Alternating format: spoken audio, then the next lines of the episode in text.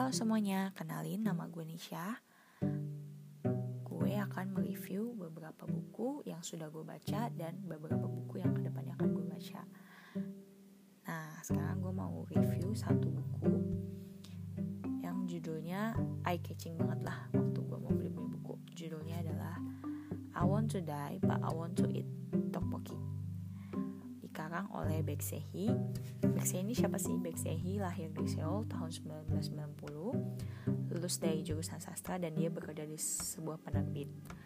Selama lebih dari 10 tahun, ia mengidap distimia atau depresi berkepanjangan dan gangguan kecemasan.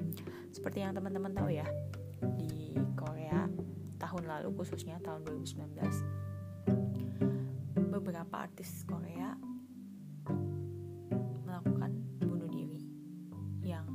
which is dikarenakan sebuah depresi di mana mereka nggak bisa mengobati depresinya itu sendiri gitu. Nah, lewat buku ini, menurut gue, Sehi adalah orang yang berani yang mau menceritakan pengalamannya selama mm, mendalami pengobatan bersama seorang psikiater.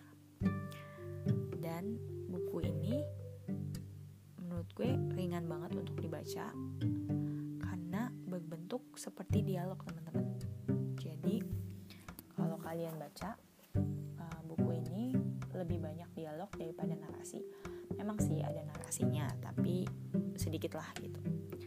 Nah buku ini uh, bagus banget buat teman-teman baca.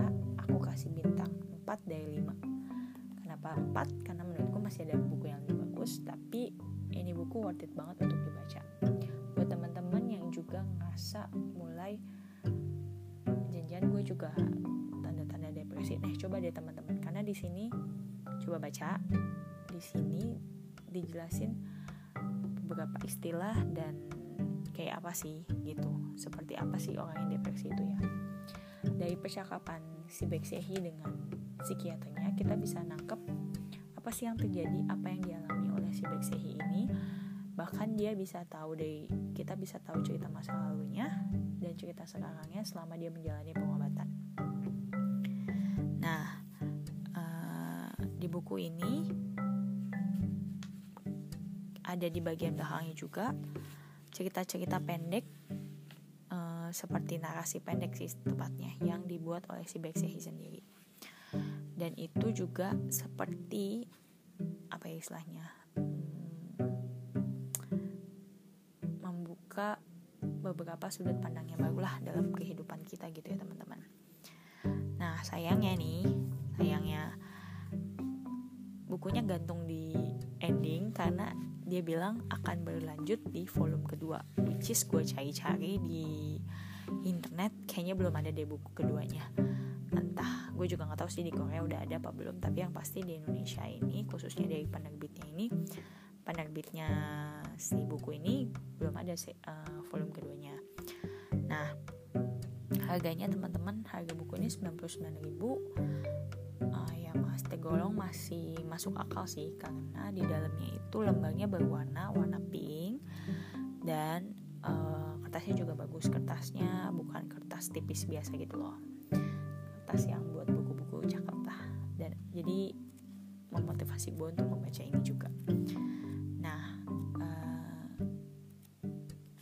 Yang tadi gue bisa bilang kenapa ini bagus karena di sini juga ada tulisannya salah satu buku bestseller di Korea Selatan.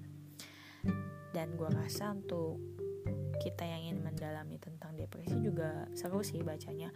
Nggak monoton tapi menarik karena seperti sebuah dialog itu tadi yang gue cerita penerbitnya penerbit Haru yang gue juga baru pertama kali dengar tapi dia sepertinya penerbit yang khusus untuk buku-buku yang terjemahan dari Korea Selatan. Oke, itu aja untuk episode kali ini. Nanti gue akan post uh, beberapa podcast dan di dalam episode ini di segmen-segmen yang lain tentang uh, quotes-quotes yang menarik dari buku I Want to Die but I Want to Eat Tteokbokki. Oke deh, itu aja. Makanya teman-teman segeralah baca buku dong.